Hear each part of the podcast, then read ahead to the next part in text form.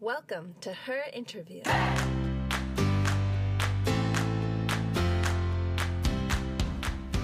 สวัสดีค่ะ สวัสดีคุณผู้ฟังทุกท่านนะคะ กลับมาพบกับ Her Interview season 2 และต่ายอาทิตยาบิญญารัตน์อีกครั้งนะคะ ซึ่งวันนี้เนี่ยต่ายจะชวนคุณผู้ฟังออกเดินทางไปสู่ episode ที่ 5 พร้อม ๆ กันนะคะ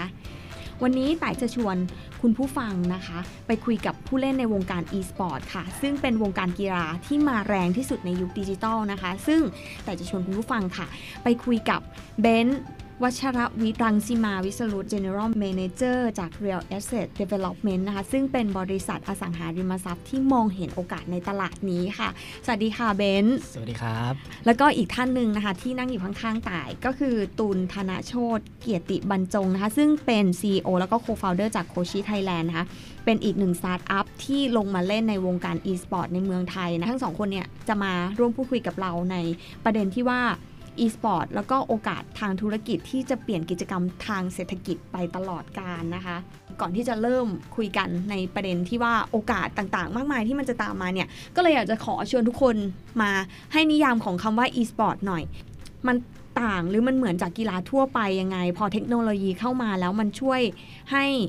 ข้ามขีดความสามารถเดิมๆของกีฬาในรูปแบบเดิมๆ ทั้งในเชิงของการเล่นเกมกีฬานะคะ แล้วในเชิงของธุรกิจยังไงบ้าง ก็สำหรับ e-sport นะครับ e-sport เนี่ยความจริงความหมายของมันตรงๆเนี่ยมันก็คืออการแข่งขันที่ใช้เกมเป็นเครื่องมือในการแข่งขัน ซึ่งต้องมีกฎกติกาชัดเจน ถึงจะทำการแข่งขันกันได้ครับสำหรับ e-sport เนี่ยก็ความจริงแล้วเนี่ยมันมีมาตั้งนานแล้วน่าจะเกิน 20-30 ปีแล้ว ถ้าเป็นแบบเริ่มเป็นรูปแบบจริงๆเนี่ยน่าจะอยู่ที่ช่วงของช่วงในยุคปี 2000 ช่วงนั้นก็จะมีอ่า ทางด้านของอาประเทศเกาหลี เขาก็เริ่มมีลีกอาชีพ ก็คือเขาเล่นเกมอย่างจริงจังมากก็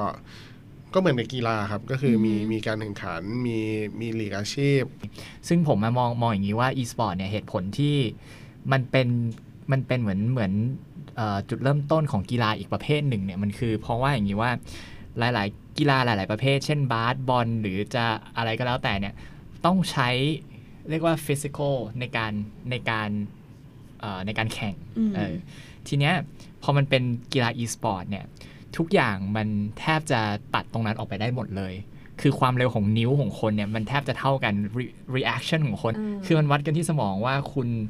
คุณคิดได้เร็วแค่ไหน คุณตัดสินใจได้เร็วแค่ไหน คุณสามารถ react มี reaction time ของคุณเนี่ยเร็วกว่าคนอื่นมากน้อยแค่ไหน มันทำให้มันเป็นกีฬาที่เหมือนกับ ไม่ต้องคุณไม่ต้องไปฝึกร่างกายให้มันให้มันแข็งแรงเพื่อไปเล่นบาสเพื่อไปกระโดดให้มันสูงสูงๆหรืออะไรเงี้ยอืมอืมเราแค่ฝึกสมองอะแล้วทีเนี้ยในกติกาการแข่งขันนะมันมีจำกัดอายุอะไรอย่างงี้ไหมคะคือนี่ถามจากคนที่แบบไม่คือความจริงอะเล่น e-sport จงๆ e-sport เนี่ยมันมันข้อดีของมันจริง ๆ เลยอืมก็คือมันสามารถเข้าถึงได้ทุกเพศทุกวัย แล้วก็อ่าขีดจำกัดของเรื่องเพศหรืออายุเนี่ยไม่ค่อยแตกต่างกันมาก เรื่องรูปร่างอะไรอย่างเงี้ยคือไม่ค่อยต่างกันมาก แต่อ่า เอาจริงๆอะคือมันมันก็จะมีบางส่วนเหมือนกัน เช่นอ่าถ้าเป็นเด็กอาจจะมี response time หรืออ่าอะไรต่างๆเนี่ยอาจจะดีกว่าคนที่มีอายุมากกว่า ซึ่งตรงนี้มันก็เป็นข้อได้เปรียบเสียเปรียบบางอย่าง แต่ถามว่าเรื่องเรื่องเรื่องฟิสิกอลมันไม่จำเป็นที่จะต้องแบบต้องแบ่งเพศ หรือต้องแบ่งรุ่น แบ่งน้ำหนักอะไรเหมือนกีฬาอื่นๆครับอืมแต่เอาจริงๆสิ่งที่มองเห็นที่ในเรื่องของการข้ามขีดความสามารถก็คือ เราสามารถเล่นกับ คู่แข่งผู้เล่นคนอื่น ๆ ที่อยู่ในประเทศอื่นได้ทั่วโลกเลยอืมมันก็เลยทำให้ธุรกิจนี้ทำให้เกมเนี้ยเติบโตขึ้นไวด้วยป่ะคะใช่ฮะอันนี้จริง ๆ จริง ๆ มันเป็นจุดหนึ่งที่เมื่อไม่นานมานี้ที่มันเกิดขึ้นได้เพราะว่าอินเทอร์เน็ตมันดีขึ้นอืมถ้าสมัยก่อนอะมันอินเทอร์เน็ตมันไม่ดีเรายังต้องแลนต้องต่อไอต่อโทรศัพท์อะตีดนึกถึงสมัยก่อนเนาะที่เล่นเพิร์ดอะเล่นไปเล่นไปอุ้ยกำลังคุยสนุกเลยยุคอ้าวหลุดแล้วจ้าเออยุคเพิร์ชอะผมเล่นไอ้นี่ผมเล่น StarCraft อืม ยุคนั้นเนี่ยเล่นกับเพื่อนเนี่ยคือมันต้องต่อสายโทรศัพท์เราเล่นกันได้แค่ 2 คนอ่าฮะเออมันต่อ 3 4 คนไม่ได้ต้องไปร้านล่ด้สองเกมเนอะคออถ้าจะยุคนั้นถ้าถ้าจะหลายคนต้องไปต้องไปร้านเกมเออทีนี้ผมต่อโทรศัพท์ไปหาเพื่อนอย่างเงี้ยแล้วมันถึงจุดจุดหนึ่งเนี่ยโทรศัพท์มันเกิดหลุดขึ้นมาอือฮะเออหลุดมีคนปั๊บคือสายเข้าอย่างเงี้ยอ่าคนอีกคนหนึ่งสายเข้าสายอะไรเข้าคือแบบไม่ได้โอ้โหปัญหาใหญ่โตมันเลย ยุคนั้นเนี่ย e-sport มันเลยทำแบบนั้นไม่ได้อือฮะแต่พออินเทอร์เน็ตมันดีขึ้นปั๊บเนี่ยคราวเนี้ยลิงก์กันทั่วโลกอืมมันเลยเกิดไอการที่มันเล่นข้ามประเทศกันได้อะทีนี้อะมองกลับตรงนี้ไปมันก็เป็นข้อดีอย่างหนึ่งตรงที่ว่าอย่างกับการแข่งขันชิมแชมป์โลกบางเกมเงี้ยครับคือถ้าสมมติเราเป็นกีฬาแบบ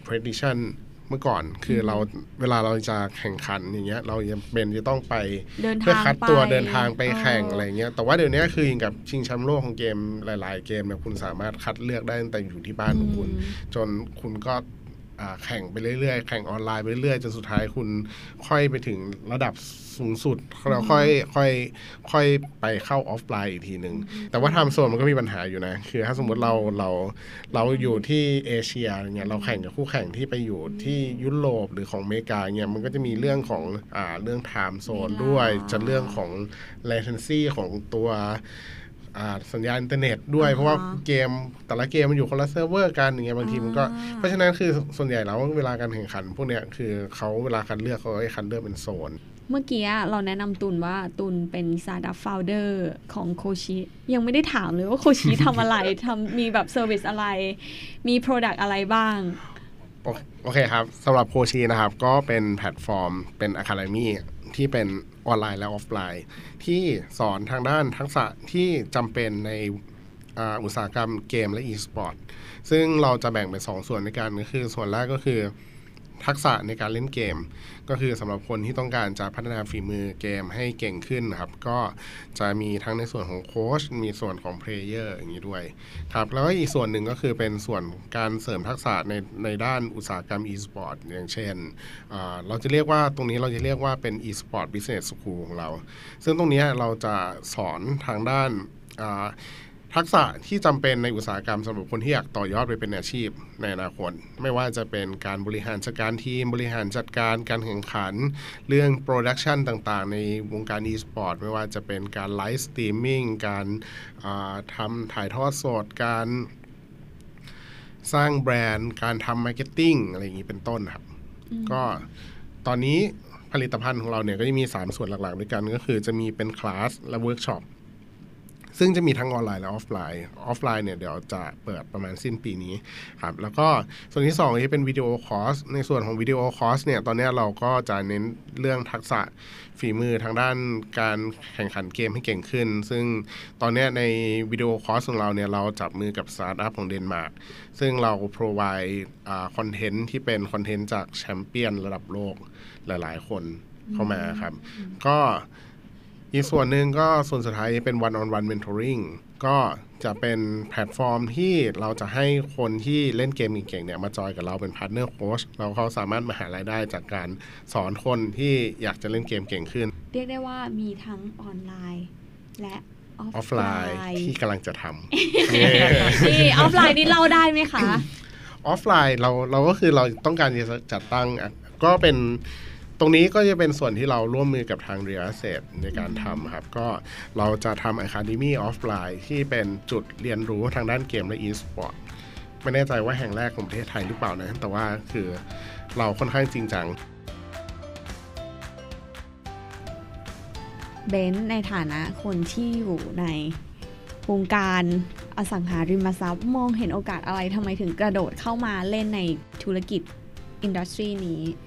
จริง ๆ แล้วเรามีโอกาสได้คุยกับเบนซ์เมื่อเมื่อปีที่แล้วเนาะแล้วก็เรา sense ได้ว่าเบนซ์เนี่ยไปศึกษาเรื่องนี้มาเยอะมาก เป็นคนที่ in เรื่องนี้มาก ไม่ใช่แค่ในเมืองไทย แต่ว่าแบบในฝั่งยุโรปเบนซ์ก็ไปดูมาในฝั่งของเอเชียเองเบนซ์ก็ไปดูมาแบบช่วยเล่าให้ฟังหน่อยว่าแบบโอกาสที่มองเห็นนั่นคือตรงไหนบ้างที่เราจะสามารถเข้าไปเล่นตรงนั้นได้ จริงๆเอ่อเนื่องจากว่าผมผมเบสของผมมันอยู่ฝั่งอสังหาอือฮึเราก็เลยต้องอาจจะมองมองเออ ติดติดภาพของอสังหาเอาไว้ก่อน เพื่อให้มันเป็นเบสของเราทีนี้เนี่ยพอมองแบบนี้ปั๊บเนี่ยมุมมองมันอาจจะมันอาจจะแคบลงนะอาจจะมันมันจะกลายเป็นว่าเราตีกรอบให้เราให้ตัวเราเองเนี่ยเพื่อที่จะได้เราทำงานได้ง่ายขึ้น พอเราตีกรอบว่ามันจะต้องเป็นอสังหาปั๊บเนี่ยพอยุคนั้นเมื่อประมาณน่าจะ 3 ปีที่แล้ว2อสปีที่แล้วเนี่ยมันเป็นยุคที่ e-sport ของประเทศไทยกำลังรุ่ง แล้วก็กำลังมา แล้วก็มีคนกระโดดเข้าไปทำอสังหาด้านนี้ ค่อนข้างเยอะ แล้วก็สร้างพวกสเตเดียมอะไรพวกนี้ขึ้นมาประมาณนั้น ซึ่งมันเหมือนมันเหมือนเป็นจุดเริ่มต้นที่ว่าทำให้ทำให้มองว่า เอ๊ะเฮ้ยมันกำลังจะมาเฮ้ยมันกำลังมันน่าจะมีอะไรนะ คนกระโดดเข้าไปเยอะขนาดนี้ แล้วสร้างนู่นสร้างนี่เฮ้ยประเทศจีนโอ้โห คนเล่นต้องเท่าไหร่เฮ้ยสร้างอ่อทัวร์นาเมนต์อะไรไม่รู้เต็มหมด เงินรางวัลปี 2018 2019 โอ้โห ต้องตอนนั้นกี่ล้านผมจำไม่ได้ เยอะกว่าแข่งไออะไรอะเทนนิสอะไอ วิลมอตันอืมอะไรเนี่ย ก็เยอะกว่าต้องเยอะอะมันแบบมันต้องมีอะไรแล้วล่ะ มันก็เลยเป็นจุดเริ่มต้นที่ทำให้มองเข้ามาว่าเออลองเข้าไปศึกษาดูหน่อยว่ามีส่วนไหนบ้างที่เราสามารถเข้าไปได้ ซึ่งคำแล้วตอเป็นบเป็นคนเล่นเกมเองปะอ่าเล่นเล่นด้วยด้วยเป็นคนอ่าเป็นคนที่ชอบเล่นเกมด้วยตั้งแต่ตั้งแต่เด็กๆละอ่าฮะแล้วก็จริง ๆ ทุกวันนี้ก็เล่นเหมือนคนตอนเด็กๆเนี่ยผมเล่นทั้งสองอย่างทั้งกีฬาที่เป็นกีฬาจริง ๆ แล้วกีฬาที่มันเป็น e-sport อืมซึ่ง ผมชอบผมชอบเล่นบาสแต่ว่าทุกครั้งที่เล่นบาสกลับมากลับบ้านมาเนี่ย ก็มือก็จะอยู่ที่เมาส์ตลอดคือเล่นเกมแทน มันต่างกันเนาะต่างกันต่างกันมันอ่ามันใช้ทักษะคนละเรื่องเลยเอออมผมรู้สึกว่าผมได้บริหารสมองอะไรอย่างเงี้ยอะโอเค แต่ว่าถ้าเกิดกลับมาเรื่องเรื่องเรื่องว่าทำไมกระโดดเข้ามาเนี่ยมันคือเป็นการมองหาโอกาสโอกาสใหม่ ๆ ที่เหมือนกับ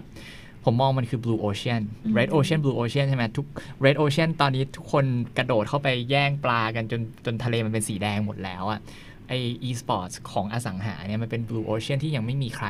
นั่นหมายความว่าถ้าเราทำอะไรถ้ามันสำเร็จคนแรก ๆ เนี่ย เรากินทั้งตลาดเลย แล้วถ้าเกิดคนคนอื่นๆที่เข้ามาทีหลังก็โอเค เรากินอิ่มแล้วอะแล้วผมไปหา blue ocean ใหม่ก็ได้หรือถ้าเกิดมันยังอยู่ได้ก็อยู่ต่อไปอะไรอย่างนี้ ซึ่งอันเนี้ยผมมองว่ามันเป็นมันเป็นมุมมองของนักธุรกิจที่หลาย ๆ คนที่กระโดดเข้ามาในช่วงนั้น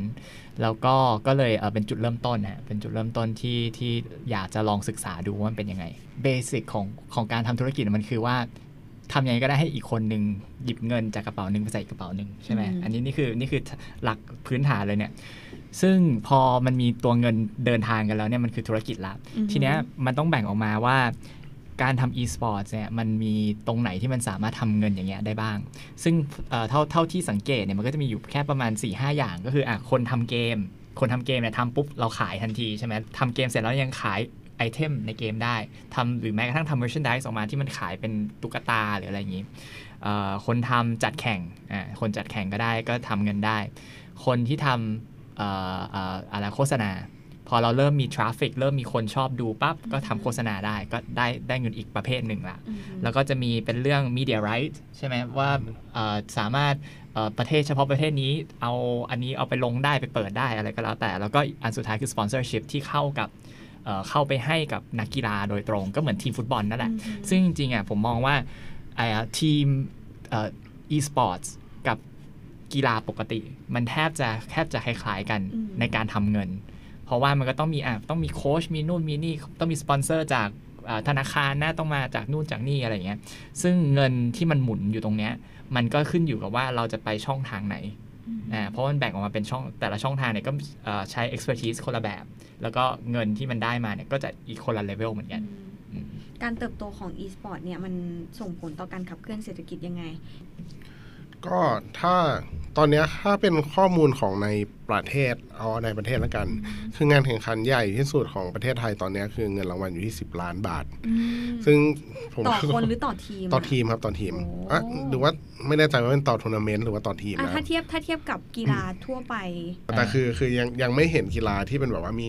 มีเงินชิงเงินรางวัลเนี่ยสูงสุดอืมเท่ากับการแข่งขันเกมตอนนี้อืมก็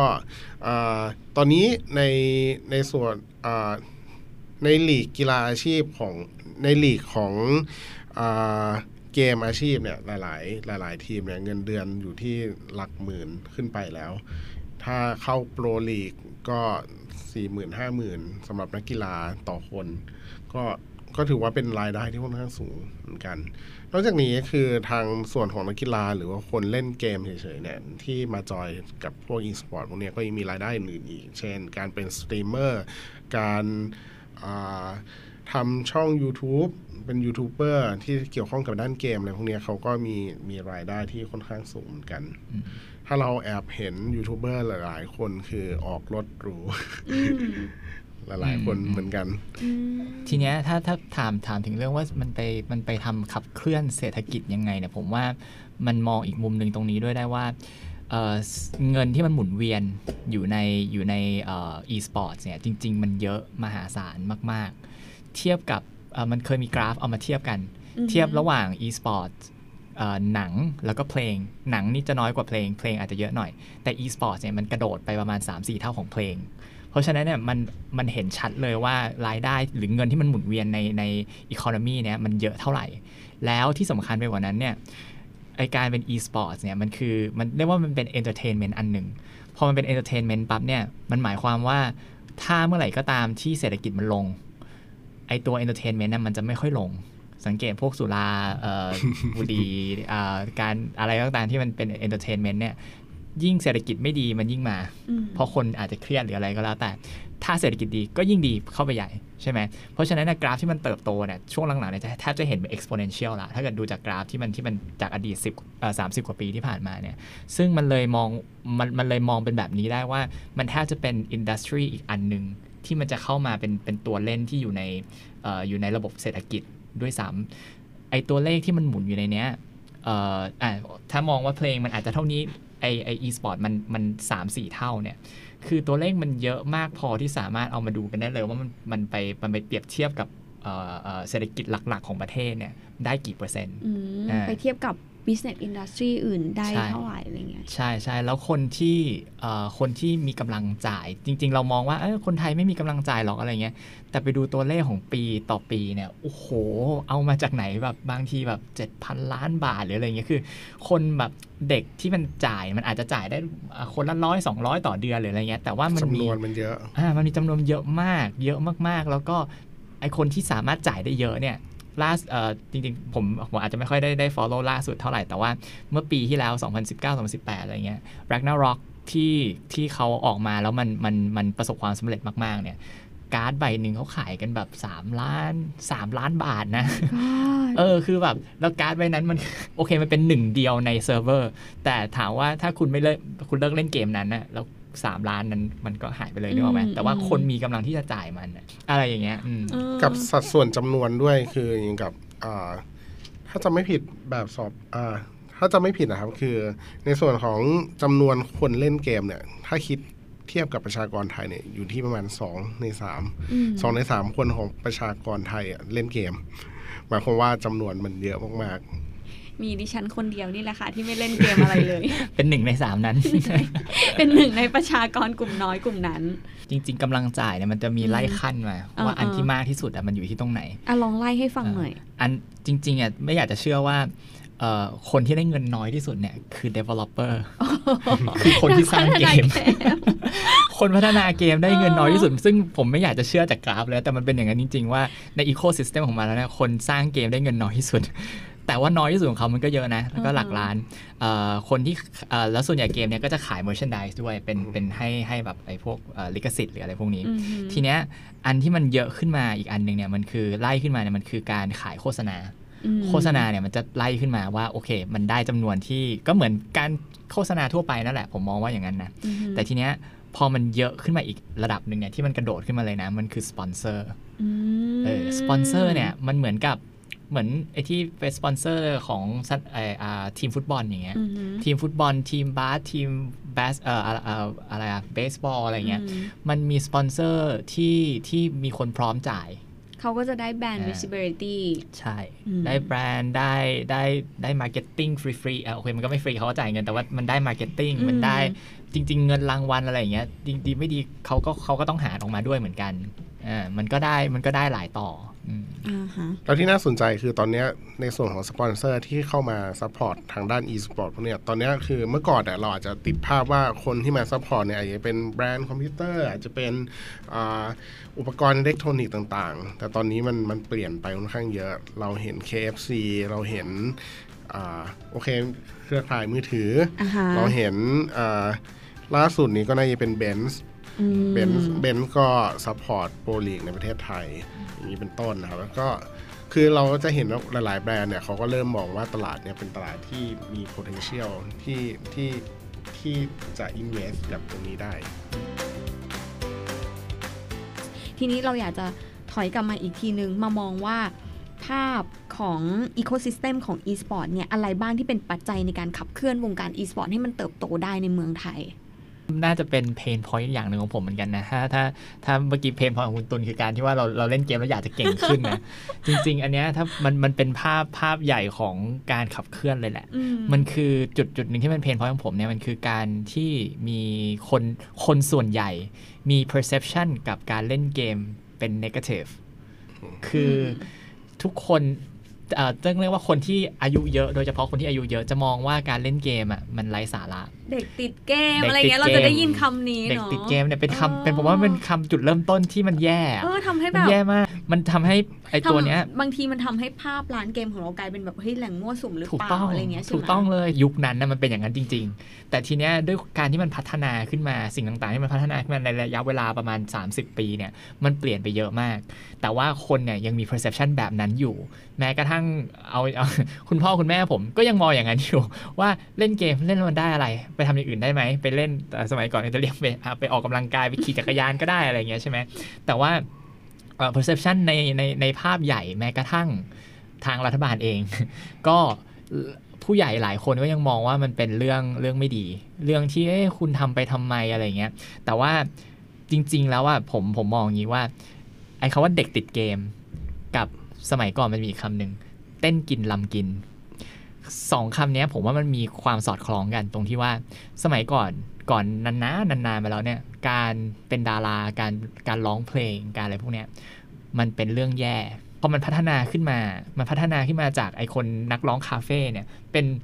อะไรอะ Blackpink อย่างเงี้ยอือฮึคุณทำรายได้มหาศาล คนที่ในยุคยุคสมัยก่อนตอนนั้น ระหว่างที่มันกำลังเปลี่ยนเนี่ย คนก็ยังมองว่า โอ้ยเป็นเป็นดาราจะบ้าเหรอ คุณไปเรียนเป็นไอ้นี่ดีกว่าไหมรับรับรับราชการดีกว่าไหมอะไรใช่เงี้ย perception ของเนี่ยกำลังจะพูดอืมโยงมาถึงอาชีพเลย คนประเทศเรา หรือว่าวัฒนธรรมเราชอบให้นิยามว่าอาชีพนี้อะไรอย่างเงี้ย มันก็เลยทำให้ภาพของการ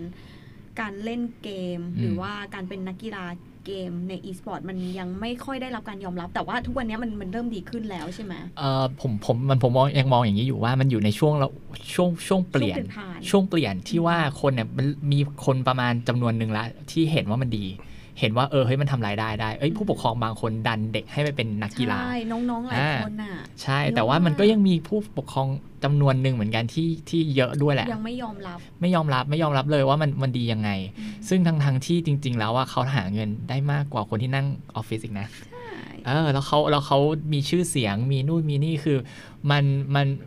คนทุกคนต้องยอมรับตรงนี้ให้ได้ก่อน คือในในในปัจจุบันเนี้ยณยุคเนี้ยคนยอมรับได้ว่าถ้าลูกสมมติมีลูกคนหนึ่งลูกหนูอยากเป็นดาราค่ะอืมผมอยากเป็นนักร้องครับ เออเอาเลยอืมเพราะเขาเห็นว่าเออมันเป็นอาชีพที่มันแบบทุกคนแบบเห็นเรียกว่าอะไรเหมือนที่แบบยกพ่อย่องแม่พาอะลูกๆ ไปเรียนร้องเพลง ไปเรียใช่นเต้นแล้วยุคเนี้ยใช่มันก็จะเริ่มกำลังจะเริ่มใช่เปลี่ยนผ่าน ใช่มันเป็นยุคเปลี่ยนผ่านอืมที่ที่ตอนเนี้ยถ้าเกิดถามถึงว่ามันจะขับขับเคลื่อนไปยังไงเนี่ยตอนนี้มันมีมันมีไอ้ตรงเนี้ยอยู่มันเป็น obstacle ที่ที่ทำให้มันไปต่อได้ช้า อ่าฮะ ไม่ใช่ว่าไปไม่ได้ แต่มันไปได้ช้า ด้วยการที่ว่าคนยังมี perception ที่มันไม่ดีกับมัน อ่ฮะ การการเป็นนักร้องกับการเป็นนักกีฬา หรือการเป็นสถาปนิก อืม หรือการเป็นนักเล่นเกม มันควรจะมี perception เดียวกันว่ามันเป็นอาชีพอาชีพหนึ่ง มันเป็นงานอดิเรกแบบหนึ่งหรือมันจะเป็นอะไรก็ได้อะที่มันไม่ใช่การดูแล้วมันแย่ ถ้าเกิดผมบอกว่าเอ่อผมชอบ ผมเล่นเกมเอ่อเป็นเป็นชีวิตจิตใจอะสมมติผมบอกว่าผมเป็นคนที่เล่นเกมเป็นชีวิตจิตใจ เวเวลาว่างปั๊บผมจะเล่นเกมทันทีอืมมันจะดูถ้าถ้าสมมติว่าผมบอกอย่างนี้ในตอนที่ผมสมัครงาน เขาคงมองว่า โอ้โหไอคนคนนี้ จะทำงานได้เหรอ เออเออเด็กติดเกมนี่หว่าอะไรเงี้ยออ HR ยัง มันก็คงรับไม่ได้นึกออกไหมฮะอ่าฮะแต่ทางทางที่ถ้าผมบอกเอาใหม่อ๋อเวลาว่างของผมแล้วครับอ๋อเล่นผมเล่นเปียโนผมเล่นเปียโนอะผมเล่นเปียโนผมร้องเพลง โอ้ยโอ้โหบอุ่นมากดูดีดูดีทางทางที่ก็เหมือนกันอะคุณก็ใช้เวลาให้มันเปล่าประโยชน์คุณก็ไม่ทำอะไรกับมันทำไมถึงทำไมใช้ถึงเวดูลาแบบอ่าเออใช่ทำไมถึงเอนดูเตอร์เทนแย่ตัวเองเอเอนอเตอร์เทนมันคือการเอนเตอร์เทนตัวเองใช่ด้วยมันทุกคนมันมีมันมีทางออกในในในในแต่ละแบบที่ไม่เหมือนกันเออชีวิตคนเรามันไม่จำเป็นต้องเหมือนกันเนาะแต่ว่าใช่ทำไมพอบอกว่าเล่นเกมมันดูแย่ขึ้นมาเอ้ยมันแบบมันต้องแก้ตรงนี้ให้ได้ก่อนว่ามันมันเหมือนกันนะชีชีวิตมันแค่เปลี่ยนแอคทิวิตี้เฉยอ่าฮะๆเออในในขณะเดียวกันคนที่เขาแบบร้องเพลง เขาคนที่เขาทำงานประจำเวลาว่างเขาร้องเพลงเขาอาจจะพัฒนาทักษะขึ้นกลายไปเป็นนักร้องไปรับงานเพิ่ม สร้างเงินเพิ่มเกมก็เหมือนกันอืมใช่ไหมใช่อะก่อนที่จะไปสู่คำถามต่อไป กลับมาถามตูนก่อนว่าปัจจัยอะไรที่มันขับเคลื่อนเบนพูดจบยังเมื่อกี้ประเด็นเมื่อกี้เบนน่ามีน่าจะเติมปะก็ก็เพิ่มเอ่อปะสรุปสรุปก็คือว่าพอมุมมองมุมมองมันผมมองว่าถ้ามุมมองมันดีขึ้นอ่าฮะคนจะสนับสนุนมากขึ้น พอคนสนับสนุนมากขึ้นเนี่ยรัฐบาลก็จะเริ่มเห็นแล้วว่าเออเฮ้ยมันไปต่อได้แล้วจริง ๆ แล้วอย่างที่บอกว่ามันเป็นจำนวนเงินที่มหาศาลเลยนะ ถ้าเทียบกับจำนวนแบบใน GDP แล้วเนี่ยอือฮึถ้าเอามาเทียบกันเนี่ยมันเป็นเปอร์เซ็นต์ที่เห็นได้มันไม่ใช่ศูนย์จุดศูนย์ศูนย์หนึ่งอะไรอย่างเงี้ยมันไม่ใช่มันมันขึ้นขึ้นขึ้น เข้าไปอยู่ในกราฟได้เออมัน visible เพราะฉะนั้น ถ้ามุมมองมันดีขึ้นรัฐบาลช่วยสนับสนุนเหมือนในเกาหลีหรือประเทศจีนอย่างเงี้ยอ่าฮะมันจะทำเงินได้มหาศาลเลยเออมันก็จะ reverse ไปกับที่เมื่อกี้เบนกำลังจะพูดถึงว่า ซึ่งแต่ไปตัดก่อน เบนพูดถึงว่าเบนก็มี pain point เหมือนกันที่อ่าเรื่องของการเล่นเกมเอออมภาพภาพภาพลักษณ์ที่คนมองใช่มาใช่ไหมเออแต่ถ้าแต่ถ้าภาพตรงเนี้ยมันสังคมมันอืมเริ่มแบบคือสังคมเริ่มเปลี่ยนภาพตรงนี้ได้ แล้วมันก็จะสามารถขับเคลื่อนไปสู่โอกาสใหม่ได้อืม สู่การสนับสนุนของภาคส่วนต่างๆ ได้นี่กลับมาที่ตุนเขาเริ่มมีการเข้ามาสนับสนุนอืมตรงนี้หรือยังอะคะ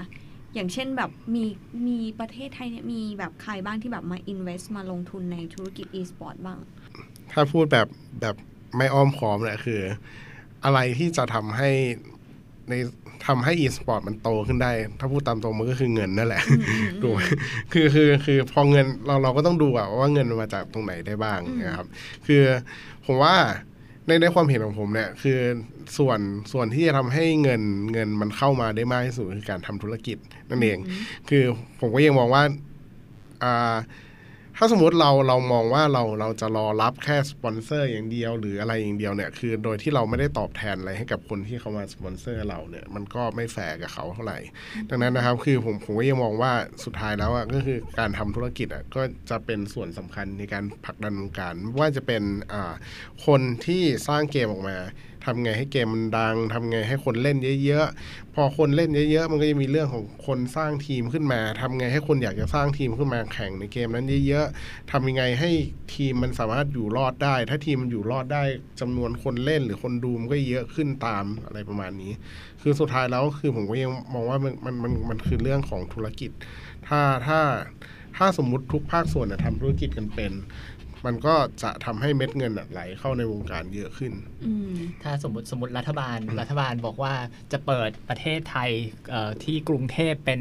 ศูนย์กลางในการแข่ง e-sport อย่างเงี้ยใช่ไหมเงินมันก็จะไหลเข้ามาละใช่ เหมือนเราใช่ไหมจัดงาน conference เนาะก็ก็ด้วยมีครับก็เริ่มมีคนแบบเหมือนเดินทางเข้ามากระตุ้นเศรษฐกิจ คือตรงเนี้ยมันมันมีคือซอฟต์พาวเวอร์คือตรงเนี้ยถ้าถ้าถ้าอย่างกับ เรื่องของการ support ของทางรัฐอย่างเงี้ยคือตอนนี้ประเทศไทยเนี่ยมีมีสมาคมกีฬา e-sport แห่งประเทศไทย แต่โอเคสมาคมเนี่ยตอนนี้เขาก็โฟกัสไปที่เรื่องของการคัดเลือกนักกีฬาและส่งนักกีฬาในการแข่งทีมชาติ ตัวนี้คืออในมหกรรมกีฬาใหญ่ๆ เช่นซีเกมเอเชียนเกมอินดอร์อินดอร์เอเชียนเกมอินดอร์เขาเขาเรียกว่าอะไร ผมจำชื่อเขาไม่ได้ เหมือนกันก็ถือว่าเป็นมหกรรมระดับโลกเหมือนกัน ระดับเอเชีย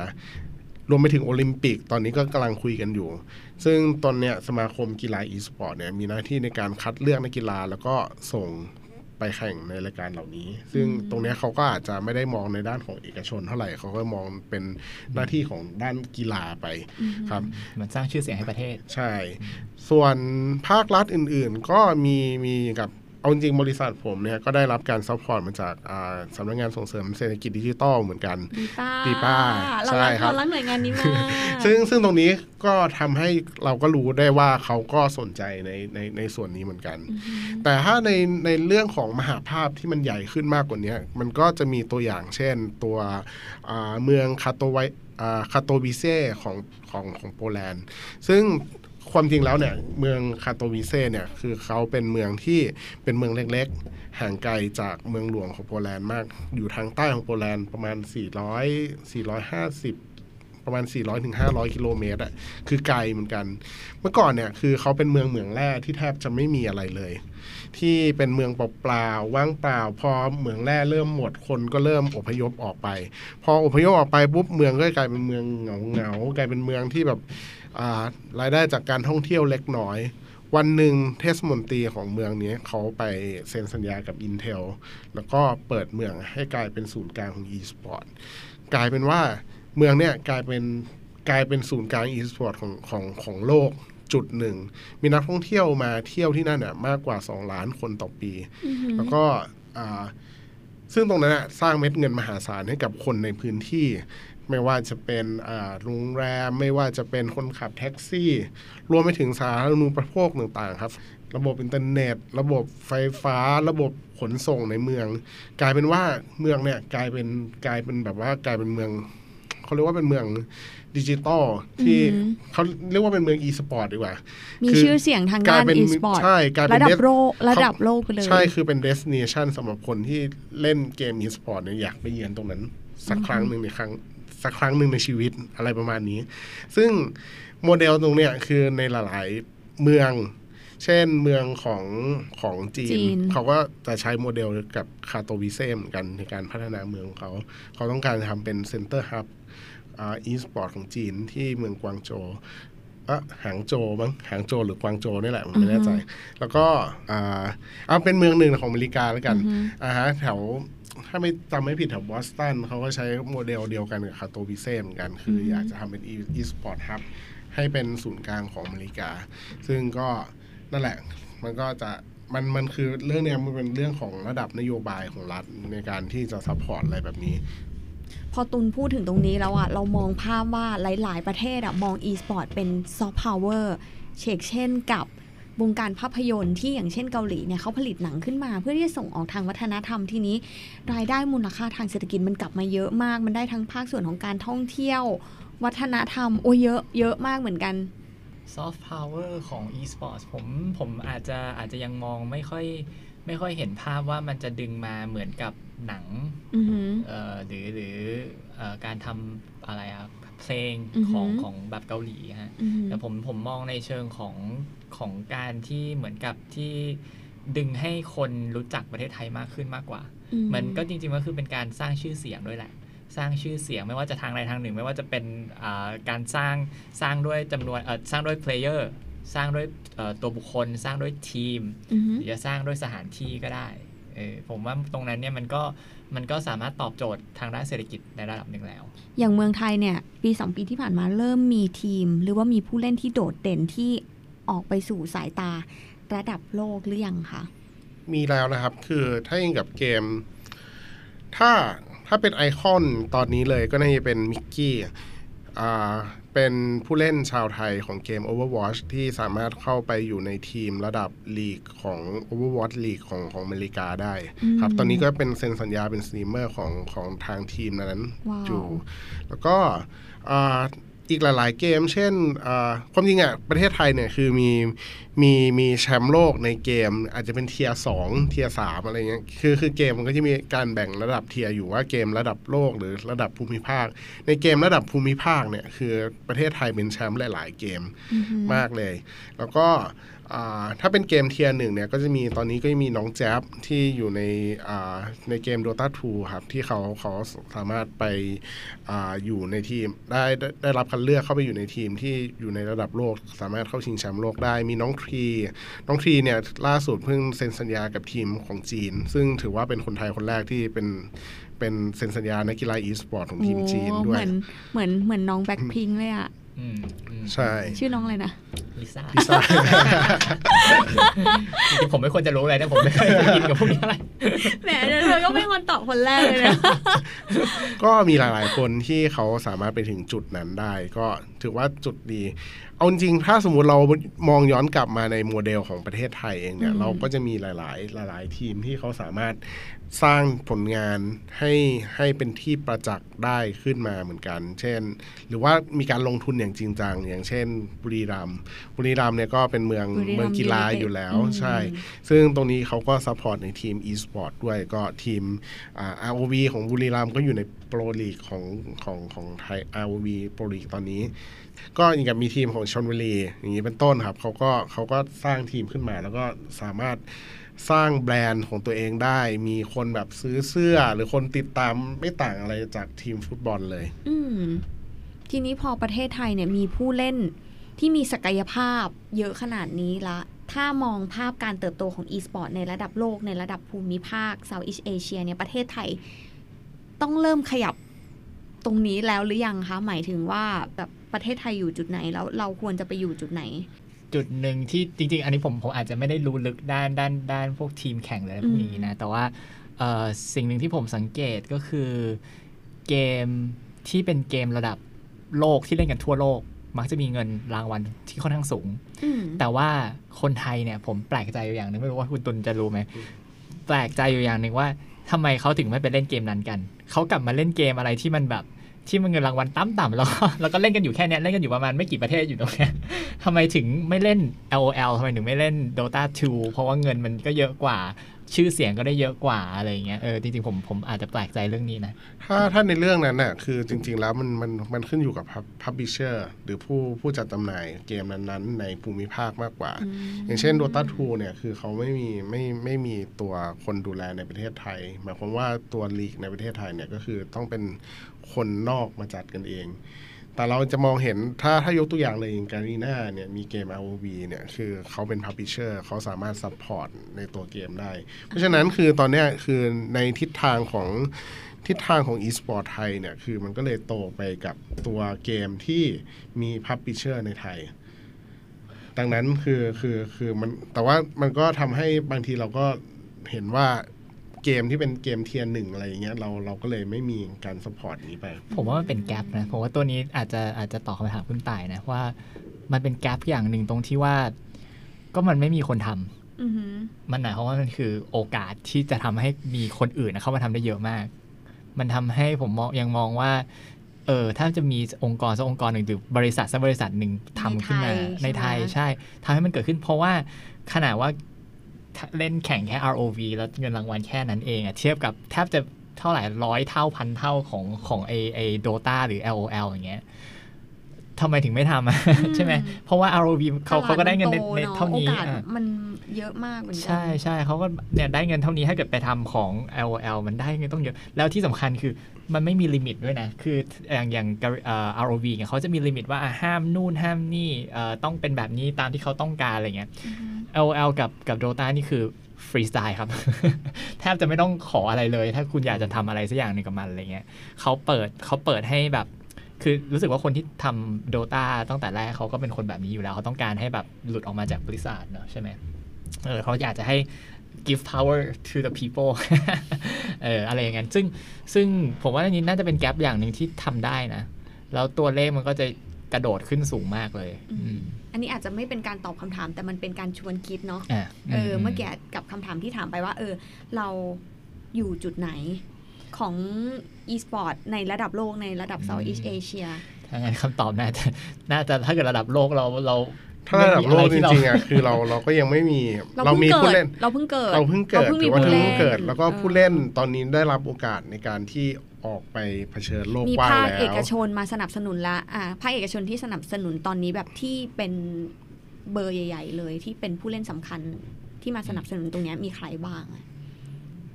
ไม่แต่อย่างนี้ไงเพราะว่า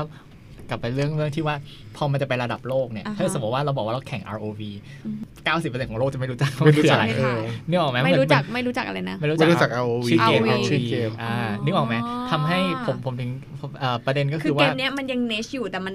ป๊อปปูล่าในไทย อ่าใช่ใช่ใช่เหมือนตะกร้ออย่างเงี้ยเอออ่าเซฟแบบตะกร้ออะคือเอาไประดับโลกฟันมันดาบอ่ามันไปไม่ได้เอออะมันไปไม่ได้เออเพราะในระดับโลกมันไม่มีใช่แต่ระดับโลกเขาเล่นแบบเบสบอลกัน แต่อะเมืองไทยก็ไม่ได้ไม่มีมีผู้เล่นแข่งเออใช่ถามว่าลยเมืองไทยมันมีไหมมันก็มีหลาย ๆ คนที่เขาเริ่มมา support แล้วแต่ว่าจำนวน support จริงๆมันก็ไม่ได้เยอะถึงขนาดขนาดที่ว่าจะเห็นเป็นรูปธรรมขนาดนั้น ผมมองกลับ กลับไปแบบแบบแบบว่าถ้าสมมติว่าจำนวนผู้เล่น ROV ตอนนี้นะณวันนี้อือฮึเป็น Dota 2 เนี่ย หรือว่าเป็น LOL อะเฮ้ย เราขึ้นไประดับโลกได้นะอืมถ้าจำนวนคนเล่นตอนนี้แล้วความสามารถมันประมาณอย่างนี้นะ เปลี่ยนแค่เปลี่ยนเกมอะอืมคุณก็ขึ้นไปแข่งคู่กับเทียบเท่ากับคนที่เก่งๆ ระดับโลกได้เลยนะ เพียงแต่ว่าอืมเราไปจับเซปักตะกร้อกันอยู่อะเออผมผมมองอย่างนั้นนะออเห็นภาพเห็นภาพเลย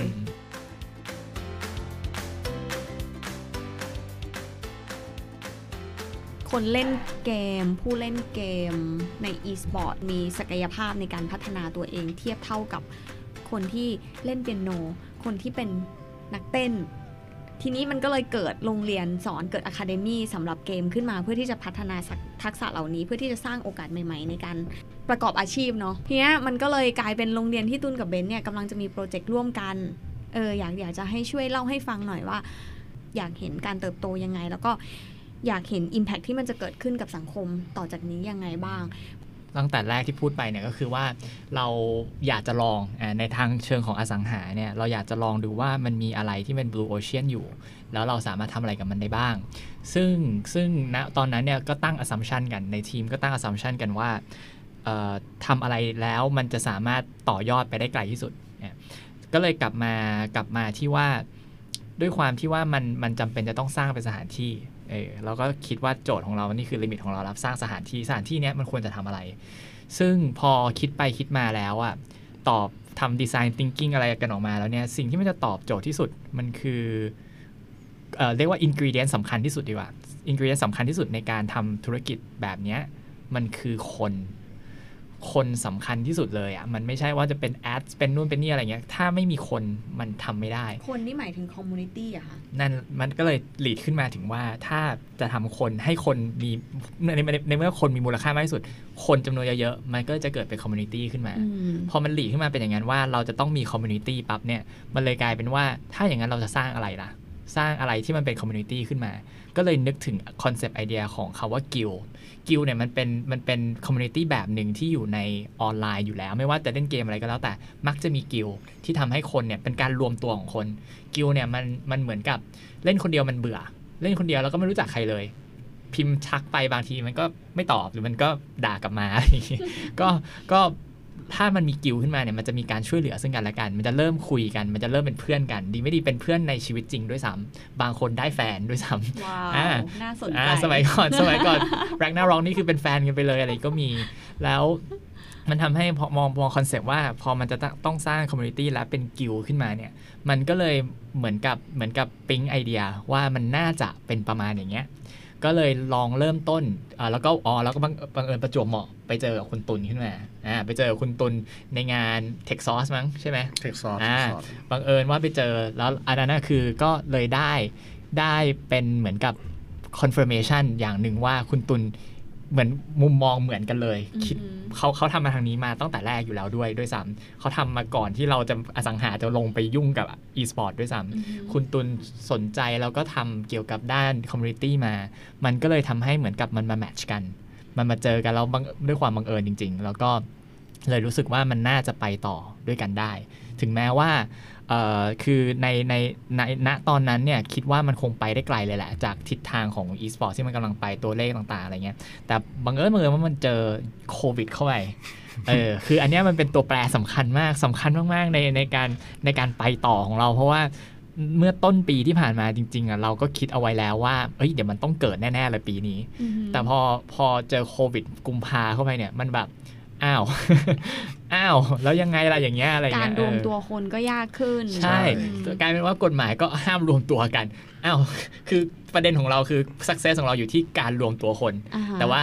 ในทั้งโลกเขาบอกว่าห้ามรวมตัว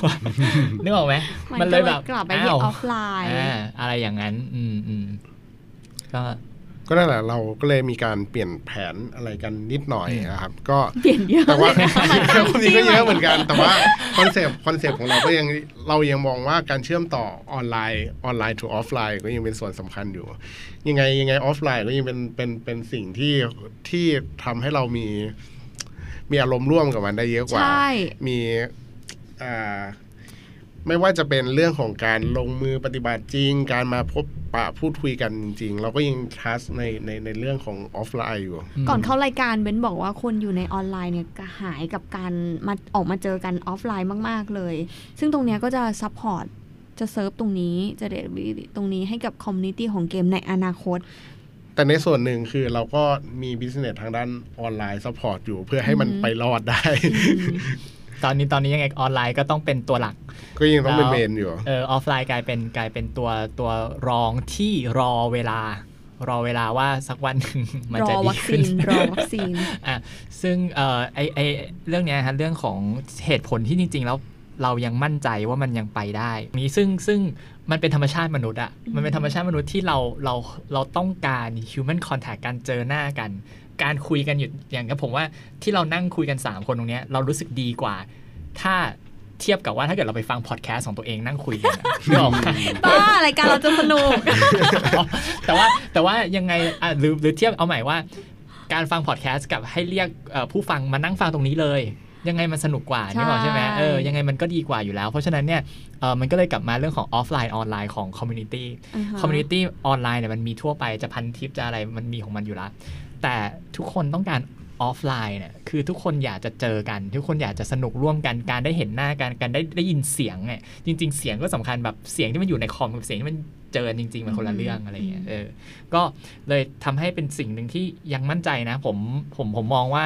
ผมเชื่อว่าคุณตุลก็มองเหมือนกันว่า มั่นใจว่าการเจอกันออฟไลน์เนี่ยมันขาดไม่ได้ ธุรกิจยังไงก็ยังต้องบินไปหากันน่ะถ้าฉันใดฉันนั้น การที่จะเล่นเกมแล้วทำให้มันมี community แล้วมันแล้วมัน work จริงๆอะคุณควรจะต้องมาเจอกันอืมอืมนี่ก็เป็นอีกหนึ่งเหตุผลหนึ่งแต่เหตุผลหลักๆของ Academy นี้อยากจะทำอะไร อยากจะสร้าง Impact อะไรให้กับสังคมนะเอาจริงๆเนี่ยด้วยส่วนตัวของผมเนี่ยมี passion ทางด้านเกมอยู่แล้วผมจริงก็เหมือนเหมือนกับคุณเบนซ์ตรงที่ว่า เวลาเราเวลาเราทำอะไรเกี่ยวกับเกมเนี่ยเราค่อนข้างโดนปรามาสค่อนข้างเยอะอย่างเงี้ย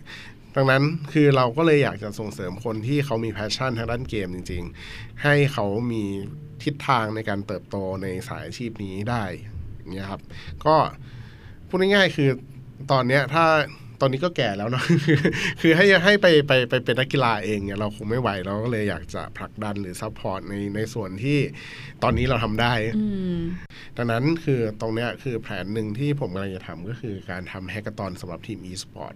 ขึ้นมาเพื่อที่จะส่งส่งเสริมให้ทีมเหล่านี้เขาสามารถยืนได้ด้วยตัวเอง แล้วก็ต่อยอดได้จริง ๆ ไม่ใช่แค่ว่าได้แชมป์ไปสุดสุดท้ายแล้วก็จบไปแยกย้ายกัน ทีนี้การเข้ามาของเทคโนโลยีแล้วก็นวัตกรรมเนี้ยมันก็สร้างโอกาสใหม่ ทำให้ community ของ e-sport ในเมืองไทยก็เติบโต อย่างที่วันนี้ที่เบนกับตุลมาเล่าให้เราฟัง มันก็เป็นอีกมุมมองหนึ่งว่า เมื่อ e-sport เข้ามาแล้วเนี่ย โอกาสทางธุรกิจ และกิจกรรมทางเศรษฐกิจที่มันจะเกิดขึ้นหลังจากนี้จะเป็นยังไง สิ่งที่ผมอยากจะอยากจะให้มันเกิดขึ้นเนี่ยมันก็คือการที่เราสามารถให้ภาพลักษณ์ของการเล่นเกมเนี่ยมันดี